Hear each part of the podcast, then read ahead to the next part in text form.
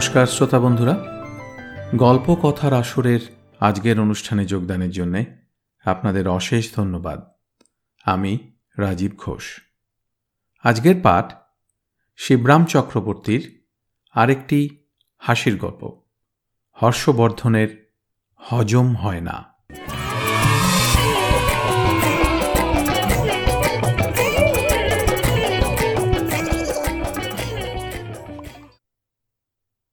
ঘুম থেকে উঠেই হর্ষবর্ধনের আমন্ত্রণটা পেলাম। কিন্তু তেমন হৃষ্ট হতে পারলাম না যেন। কেননা কানা ঘুষায় শুনেছিলাম যে গোবর্ধনই এসেছিল নেমন্তন্ন নিয়ে। ব্যাপার কি হে? তোমাদের কারও জন্মদিন টিন নাকি আজ? জিজ্ঞেস করলাম। নামাশাই তবে কি বৌদির বিয়ের নাকি? সে আবার কি? সে অবাক হয়। বৌদির বিয়ে তো কবেই হয়ে গেছে? দাদার সঙ্গেই হয়েছে তো? আহা হা হা হা, সে কথা বলছি কি? আমি শুধরে নি কথাটা। রে তা কি আমি আর জানি নে? দিদিজ আর বর্ন বাট বৌদিজ মেড বলে আমার মেডিজি বার করি। জন্মসূত্রেই আমরা দিদিদের পাই, কিন্তু বৌদি পেতে হলে দাদার বিয়ে দিতে হয়। দাদা বিয়ে করলে তবেই না আমাদের বৌদি মেলে। আমি তা বলিনি। আমি বলেছি যে মানে বৌদির বিয়ের মানে মানে তোমার বৌদির বিবাহ তিথির উৎসব নাকি আজ? তাই আমি জানতে চাইছিলাম। অবশ্যই সেটাকে তোমার দাদারও বিয়ের দিনের পরব বলা যায়। না, তেমন কিছু কাণ্ড নয়, সে জানায়। এমনি আপনাকে খেতে ডেকেছেন দাদা। দুপুরের খাওয়াটা আমাদের ওখানেই সারবেন আজকে। তা বেশ, আমি বললাম। আর ভাবলাম, আরও বেশ হলো, সকালের খাওয়াটা না খেলেই চলবে আজ। পয়সাটাও বেঁচে গেল, আর খিদেটাকেও বেশ চাগিয়ে তোলা যাবে। দুপুরেই ভুরি ভোজের ডবল ডোজে সুদে আসলে উসুল হয়ে যাবে সব। তা কি বাজার হয়েছে বলো তো বাজারে গেছিল কে আজ? তুমি না তোমার দাদা? ভুড়ি ভোজের গোড়াগুড়ির থেকে এগুনোই আমার অভিলাষ। বাজার কিসের? বাজারে কেউই যায় না আজকাল। বাজার মুখই হয় না কেউ। বেজার মুখ করে সে জানায় বলো কি হে কারণ? কারণ দাদার কিছুই আর হজম হয় না আজকাল। কভারেজ কিন্তু বলছে যে অগ্নিমান্দ। তা সে গরহজম বা অগ্নিমান্দ যাই হোক না, কিচ্ছু খেতে দিচ্ছে না দাদাকে এখন। না কভারেজ না বৌদি। কেবল ভাস্কর লবণ খেয়ে খেয়ে রয়েছে আমার দাদা। আর কি একটা যেন হজমি গুলি। অ্যাঁ? শুনে আমায় চমকাতে হয়। তাহলে গুজবটা যা শুনেছি, নেহাত মিথ্যে নয়। হ্যাঁ কবরেজ বলেছে যে গন্ডে পিণ্ডে গিলে গিলেই নানা রকম খাদ্যাখাদ্য খেয়েই নাকি এই শক্ত ব্যামোটা দাঁড়িয়েছে। এখন সব খাওয়া দাওয়া বন্ধ তাই। তাহলে আমি একটু ইতস্তত করে বলি। তোমার দাদা কিচ্ছুটি খাবেন না। আর আমি তাহলে এমতাবস্থায় ভেবে দেখো, যাওয়াটা কি খুব ঠিক হবে? মানে গিয়ে খাওয়াটা। তারপর বলছো, যে বাজার টাজারও বিশেষ কিছু হয়নি কো? না না, বৌদি নিশ্চয়ই আপনার জন্য কিছু আনাবেন। আলাদা করে বানাবেন নিশ্চয়ই কিছু। কিন্তু তাহলেও বলতে গিয়েও বলতে আমার বাধে। তাহলেও দৃশ্যটা তেমন হর্ষজনক নয়। হর্ষবর্ধন কিছুটি খাবেন না। আর আমি তাঁর সামনে বসে মাছ, মাংস, দই, রাবড়ি, পায়েস, পিষ্টক ইত্যাদির স্টক ক্লিয়ার করব, বসে বসে গিলতে থাকব। দেখতে তেমন যেন সুচারু নয়, হর্ষবর্ধক তো নয়ই। আরও খারাপ লাগল এই ভেবে যে হর্ষবর্ধন খাওয়ার ব্যাপারে সবচেয়ে সহস্য নিজে যেমন খেতে চান নানান রকম, তেমনি খাওয়াতে চান অপরকে। সেই তিনি নাকি দাঁতে কুটোটি না দিয়ে পড়ে রয়েছেন। এর চেয়ে রোমহর্ষক আর কিছুই হতেই পারে না। কিন্তু কিন্তু করেও গেলাম শেষ পর্যন্ত। আমাকে দেখেই উল্লসিত হয়ে উঠলেন হর্ষবর্ধন। খেয়েও লোককে দেখলে কোন খাইয়ের না আনন্দ হয়। এই যে, আপনি এসেছেন, এসে গেছেন ঠিক সময়েই। বললেন তিনি উচ্ছ্বসিত হয়ে। বৌদির সঙ্গে একটু কথা কয়ে আসি। বলে আমি শটান রান্নাঘরের দিকে পা বাড়াই। ছিঁচকাঁতুনের ঝোঁক যেমন কান্নার দিকে, চোরের মন মোচকার দিকে, তেমনি আমায় টানে স্বভাবতই রান্নাঘরের পানে খাবারের খোঁজ খবরে।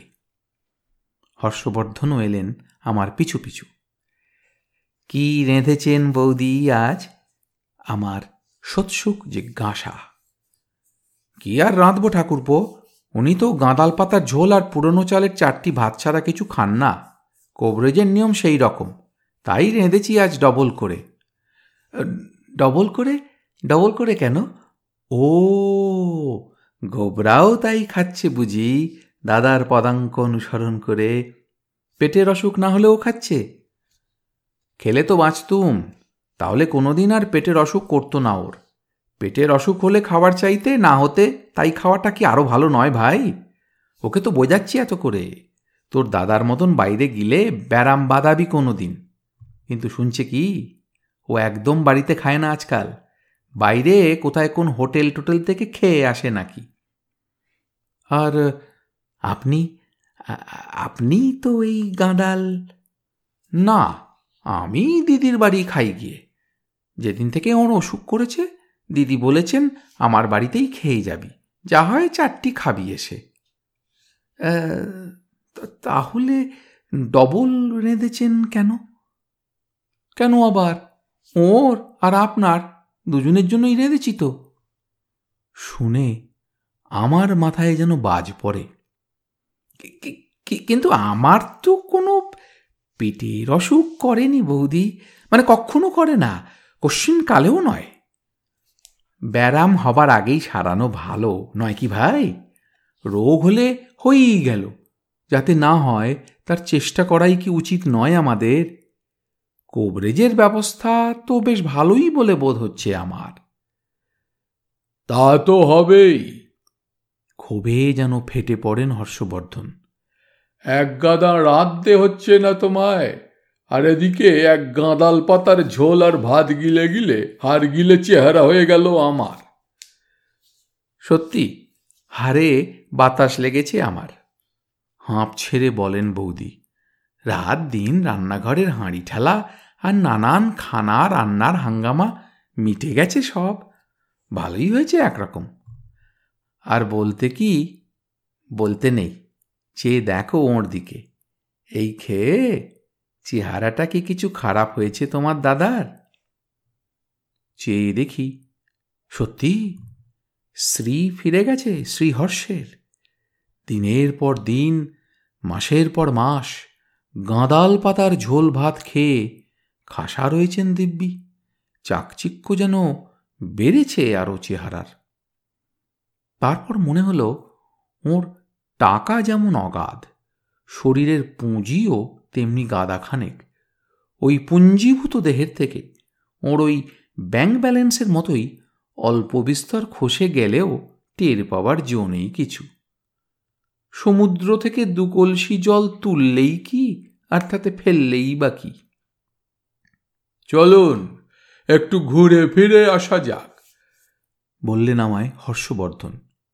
খিদেটা একটু চাগিয়ে আনি গিয়ে, খিদেটাকে চাগার দিয়ে আনা যাক। এসেই তো সেই এক গাদা গাঁদাল পাতার ঝোল নিয়ে বসতে হবে। চলুন খানিক ময়দানের হাওয়া খেয়ে আসি। পথে যেতে যেতে সুর ভাঁজতে লাগলেন তিনি। আওয়াজটা স্পষ্ট হতে টের পেলাম, না, গান না, কান্নাই বলা যায় একরকম। খিদের জ্বালায় বুঝি মহাকাব্য ফেঁদেছেন হর্ষবর্ধন। তিনি আওড়াচ্ছেন স্পষ্ট আমি শুনলাম। পেটের বড় জ্বালা দুই হাত পা লটর পটর কর্ণে ধরে তালা। উৎকর্ণ হয়ে আমি শুনলাম। তারপর তাঁকে শুধালাম। তার মানে? তার মানে চলুন না আপনি টের পাবেন এক্ষুনি। তিনি জানান আপনাকে কেমন লটর পটর খাওয়াবো সে আবার কি? আমি থমকে দাঁড়াই। না না কোথাও গিয়ে লটপটানি খেতে লটপট করতে আমি রাজি নই। করতে না মশাই খেতে হয়। লটপট এক রকমের খাবার।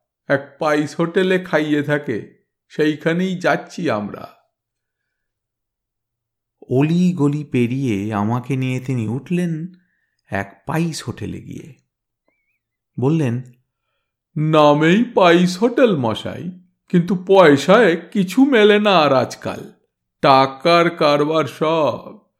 মাছের টুকরোই বলুন আর মাংসের টুকরোই বলুন সব এক টাকা করে দাম। কোন কালে কেবল পাইসে মিলত খোদাই জানেন। পুরো এক প্লেট ভাতের দামও এখানে এক টাকা। দুজনে ভেতরে গিয়ে বসলাম এক ধারের লম্বা টেবিলে। একাধারে টেবিল বেঞ্চিও বলা যায় এটাকে। ঠিক ওই স্কুলে যেমনটি থাকে। চেয়ে দেখুন না খাদ্য তালিকার দিকে। ওই তো টাঙানো রয়েছে সামনেই। তিনি দেখালেন। দেখলাম সত্যি মাছ ভাজা মাছের ঝোল মাছের কালিয়া দমকারি মাংসের প্লেট রকমারি খাদ্যা খাদ্য থরে থরে সাজানো। চক্ষরির দামে কেউ এক টাকার কম যায় না। আরও দেখলাম, কলকাতায় বাজারে মাছের তাল না পাওয়া গেলেও এখানে তাদের বিরাট সম্মিলনী। পাবদা মাছ, ট্যাংরা মাছ, রুই মাছ, কাতলা মাছ, ভেটকি মাছ, ইলিশ মাছ, গলদা চিংড়ি আর মাছ আরও কত কি মাছ তার ইয়ত্তা হয় না। ঝাল ঝোল, কালিয়া, কোরমা, কোপ্তা, কাবাব সব মিলিয়ে এক পেল্লায় ভোজন পর্ব, ভোজ্য পর্ব তো বলা যায়। পয়সায় কুলোয় না মশাই, পয়সা দিয়ে কিছু মেলে না এখানে। রুপিয়া ফেলে খেতে হয় সব কিছু ওই যে লোকটি দেখছেন, বসে আছেন কাউন্টারে উনি এই হোটেলের মালিক। অনেক টাকার মালিক মশাই। দেখলে চেনবার জোটি নেই বসে বসে রুপিয়া গুনছেন খালি। মানে বহু রুপি বলুন তাহলে? আমি বললাম। পয়সায় কুলোবে না বলে একশো টাকার নোটখানা এনেছি। দেখালেন তিনি। সব টাকাটাই উড়িয়ে দিয়ে যাব তার কমে ভালো খাওয়া হয় না আজকের দিনে।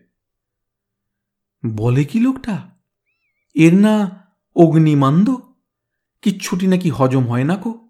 খালি গাঁদাল পাতার ঝোল আর ভাত বরাদ্দ? না খেয়ে খেয়ে মাথা খারাপ হয়ে গেছে নিশ্চয়ই। তাই হন্যে হয়ে পাগলের মতন এই খাদ্যের অরণ্যে এসে ঢুকেছে। ভেবেছিলাম খাবারের লিস্ট দেখে ঘ্রাণেন অর্থ ভোজনও সেরে হৃষ্ট হয়ে ফিরে যাবে। কিন্তু না, পরক্ষণেই ভুল ভাঙল আমার। দুম করে তিনি হুকুম দিয়ে বসলেন। দু থালা ভাত সবচেয়ে সরেশ চালে আর যত রকমের ভাজা ভুজি আছে সব। সেই সঙ্গে দু পিস করে মাছ ভাজা পোনা মাছ ইলিশ মাছ ভেটকি মাছ প্রত্যেকটার ভাজা। আরও যা যা মাছ ভাজা আছে দিতে পারেন। আর ভাতের সঙ্গে মাখন চাই এবং পাতি নেবু দু পিস করে। এসে গেল সব একে একে।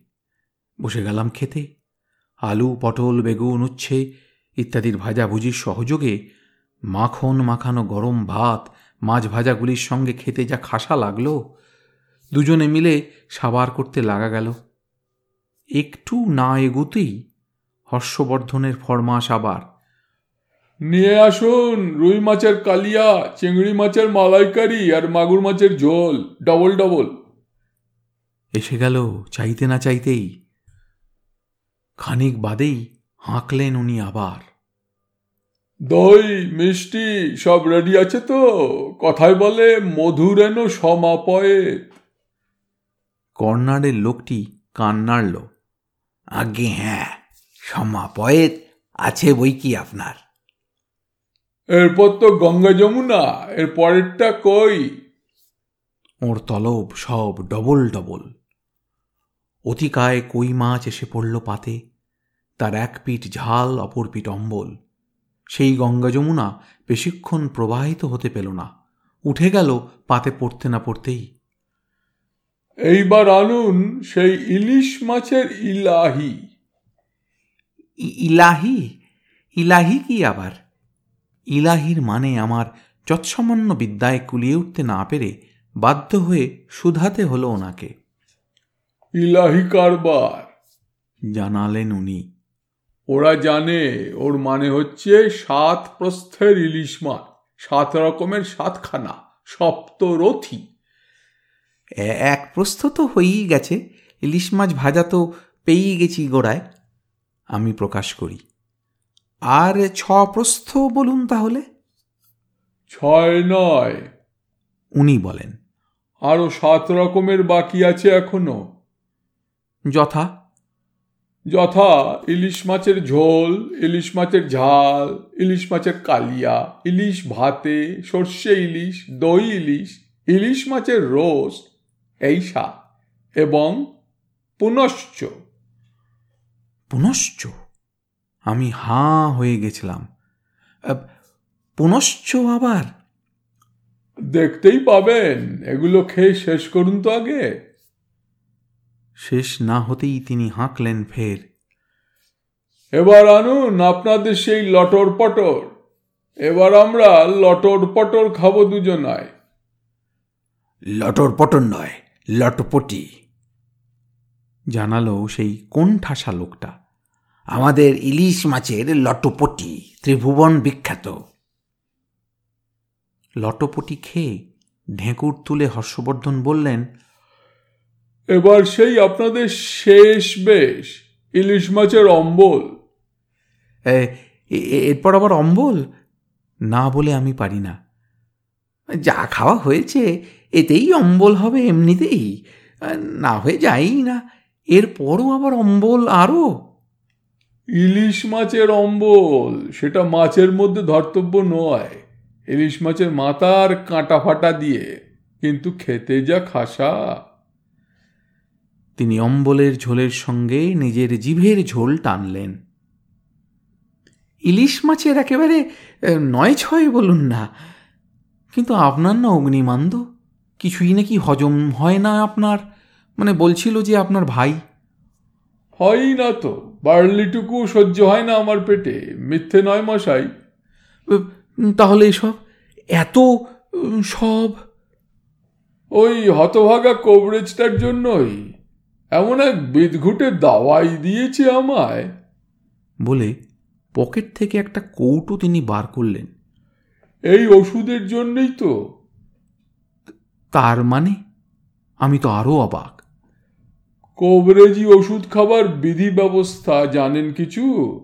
সব ওষুধের সঙ্গে একটা করে লেজুর থাকে। তার নাম অনুপান। সেটা ওষুধের সঙ্গে খেতে হয়। তা না হলে তেমন নাকি ফল হয় না। এরও একটা অনুপান গোচের ছিল। তা তো থাকবেই। আমি ঘাড় নাড়ি কিছু না জেনেও অনুমান করে নিই। সেই অনুপানটা আরও বিদঘুটে কি সব শেকড় মাকড় রোজ বাজার থেকে কিনে আনো? তারপর চারশের জলে চার ঘণ্টা ধরে সেদ্ধ করে চার ছটাক থাকতে নামাও। তারপর চার ঘণ্টা ধরে ঠান্ডা করে ওষুধের সঙ্গে গেল। শেকড় মাকড়ের নাম শুনেই মনে হয়েছিল, সে খেলে আর বলতে হবে না। খাবার দাবার সব গুলিয়ে উঠে এই গুলির সঙ্গেই বিলকুল বেরিয়ে আসবে তক্ষুনি। তাই আমি ভাবলাম, পানীয়ের বদলে খাদ্যেই যাই না কেন? অনুপানের বদলে অনুখাদ্যে। এই কি আপনার অনুখাদ্য? মানে এই খাদ্যকে কি অনুপরিমাণ বলা চলে? বরং আণবিক। মানে আণবিক বোমার মতনই দানবিক ডোজের ভোজ বলতে হয় বলতে আমি বাধ্য হই। করব কি মশাই? মক্ষম দাওয়াই যে।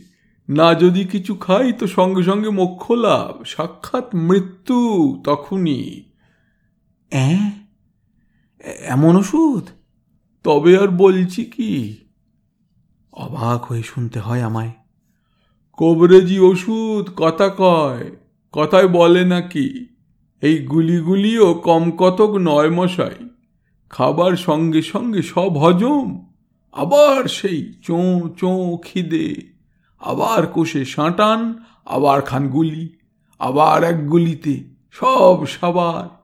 আবার খিদে, আবার খাবার, আবার গুলি, আবার আরে থামুন থামুন। আমার সব গুলিয়ে যাচ্ছে কেমন? মাথাটা ভোঁবো করছে। ইলিশ মাছের পাথারে সাঁতার কাটতে কাটতে বলি, মাথাটা গুলিয়ে যায়। দুবেলায় পুরো একশো টাকার খেতে হয় আমায়। এই এক টাকার গুলির জন্যে মশাই, যদি এত এত না খাই, তাহলে আমার পেটের নাড়ি ভুড়ি সব হজম হয়ে মারা পড়ব আমি নির্ঘাত। এই এক গুলিতেই আমার খতম। কিন্তু গোবরা বলছিল, আপনার নাকি হজম হয় না? হয় না তো, সাবুদানাটি পর্যন্ত হজম হয় না, বলেছে ঠিকই, কিন্তু কি করব? এত সব না খেয়েও আমার উপায় নেই কো। যা অব্যর্থ আমার কবিরাজ। এই যে হজমিগুলি দিয়েছেন আমাকে, আপনিও খান না একটা? বলে আমায় একটা গুলি দিয়ে নিজেও তিনি একখানা গিললেন। এ খেলে নারী ভুঁড়ি পর্যন্ত হজম হয়ে যায়। এইগুলি রোজ তিনটে করে খেতে হবে আমার, এই ব্যবস্থা। পাছে নিজের নারী ভুঁড়ি অবধি হজম করে না বসি, সেই ভয়ে বাধ্য হয়েই এত খেতে হচ্ছে আমায়। কি করব?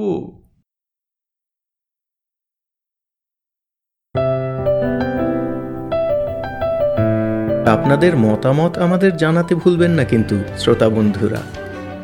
আমাদের ওয়েবসাইট গল্প কথার আসর dot org G O L P O K O T H A R A S O R dot O R G